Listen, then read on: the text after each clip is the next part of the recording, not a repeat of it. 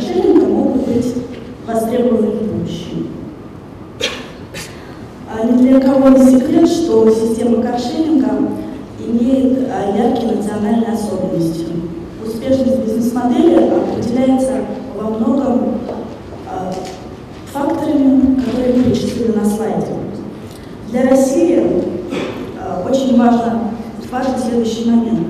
За исключением одной компании, все операторы каршеринга учредителей автопроизводителей и крупных международных компаний автопроката. По состоянию на начало 2017 года сложившаяся модель каршеринга в России есть только в Москве. А Все существующие операторы, на сегодняшний день в Москве их 5, работают по единой модели. Плюс-минус э, из-за своих э, технических особенностей. Представлены на слайде. Если строить математическую модель, то система каршеринга кажется высоко рентабельной, на первый взгляд. По сравнению с обычным автопрокатом, она имеет ряд особенностей, делающих этот вид бизнеса весьма привлекательным. Этому способствует максимальная автоматизация, которая позволяет экономить на персонале, а также одинаковые модели в которые значительно снижают затраты на обслуживание. На практике средняя загрузка автопарка в каршеринге редко превышает 45%, так как сама бизнес-модель подразумевает большое количество свободных для онлайн-бронирования машин, и, в- а в стандартном автопрокате загрузка может доходить до 90% в зависимости от сезона и выбранной модели развития.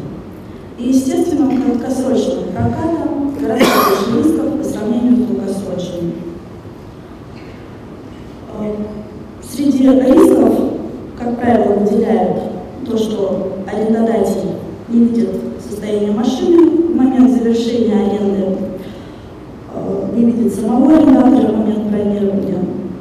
Автомобили свободно располагаются по городу, что влечет за собой э, большое количество случаев мелких повреждений, чаще встречаются повреждения колес, стекол, днища, крыши и экстерьера. Залог в стандартном прокате, как правило, чуть ли не единственный способ э, бороться с безответственностью пользователей, который живет по модели «не мое, не жалко». И автомобиль каршеринга за один день совершает 3-4 поездки с разными водителями по разным дорогам и с ложной дорожной обстановке. К этому набору прибавляются стандартные риски автопроката, такие как повышенный угон и повышенные возможности дорожно-транспортного происшествия. Все это делает каршеринг крайне непривлекательным сегментом для рынка страхования. На данном слайде представлена статистическая информация по операторам каршеринга в Москве. Здесь видно, что при одинаковой тарифной политике, ну, практически одинаковой, э, и требованиям к водителям, операторы несут разную нагрузку по обслуживанию автопарка и условиям страхования. При этом все операторы понимают, что информация о дополнительном страховании значительно повышает доверие к сервису пользователей и является хорошим маркетинговым инструментом для, для создания клиентской базы. После известного случая с клиентом компании «Телемобиль», который произошел год назад, э, все без исключения операторы в договорах прописывают ограничение ответственности водителя на условиях франшизы. На данном на дополнительное страхование операторы предпочитают самостоятельно нести риски по авариям или оставлять управление риском на усмотрение клиента. Для этого они применяют разные способы. Помимо франшизы, например, компания «Телемобиль» ввела тарифы, максимально снижающие ответственность в случае ДТП по вине водителя. При этом бывший директор компании не раз заявлял, что услуга дополнительного страхования поднимает стоимость минуты до уровня агрегаторов, э, до, до уровня цен агрегаторов такси, что противоречит самой бизнес-модели.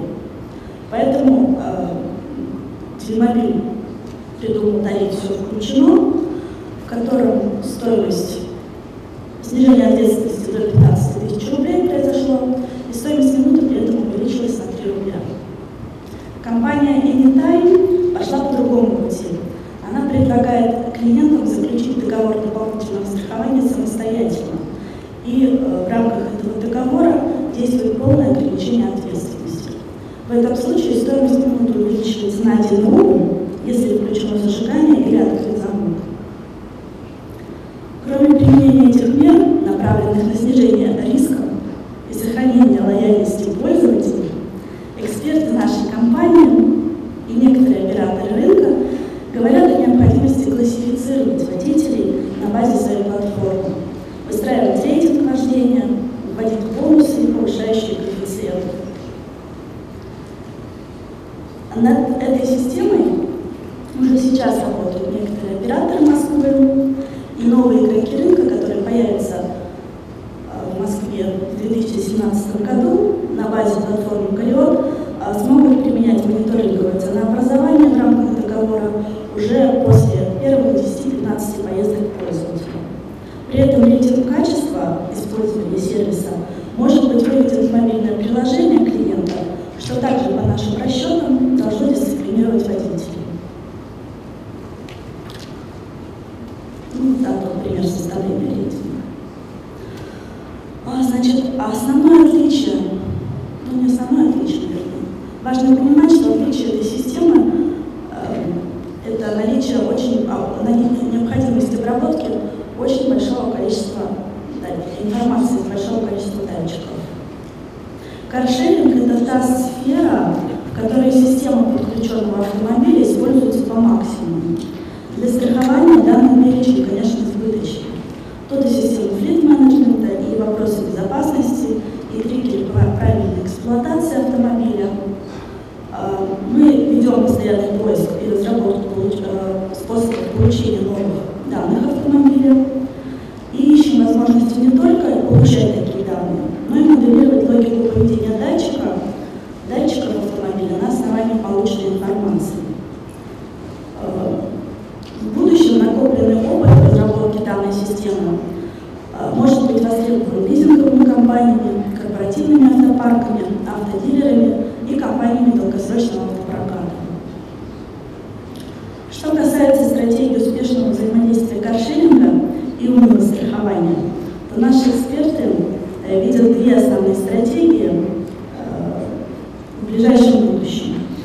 Первое – это развитие, развитие совместного сотрудничества в рамках автономного вождения и в рамках э, социального каршеринга, то есть совместного владения автомобилем.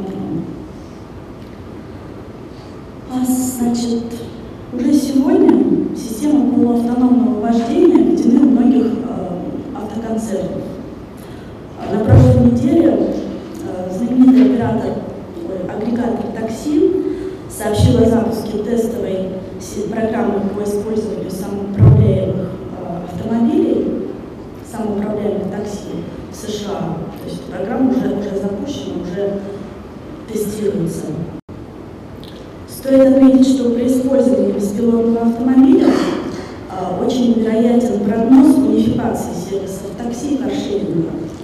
Автономное вождение очень синергично вписывается в концепцию совместного пользования автомобилем и повышает коммерческий эффект этих сервисов. При использовании автопилотируемых автомобилей существенно снижается риски ДТП и риски быстрого износа системы автомобиля. Но система автономного вождения не решает вопросы мошенничества со стороны клиента и неаккуратного обращения с арендованным автомобилем. Именно в этой плоскости возможно разработка страховых программ будущего. Особую роль в таких программах будет играть информация с дополнительных датчиков контроля в автомобиле, а также повышение э, безопасной передачи данных и контроля. Еще один возможный вариант, э, взаимовыгодный вариант сотрудничества системы каршеринга и страховых компаний лежит в плоскости некоммерческого использования автомобиля. В данном случае речь идет о совместном владении автомобиля двух или нескольких лиц. Управление расходов, расходами на автомобиль осуществляется на базе телематической платформы. В ней же будет доступен регулируемый график пользования, анализ телеметрических данных и прочие необходимые для совместного владения опциями. Подобные программы в тестовом режиме сейчас запускают некоторые автопроизводители.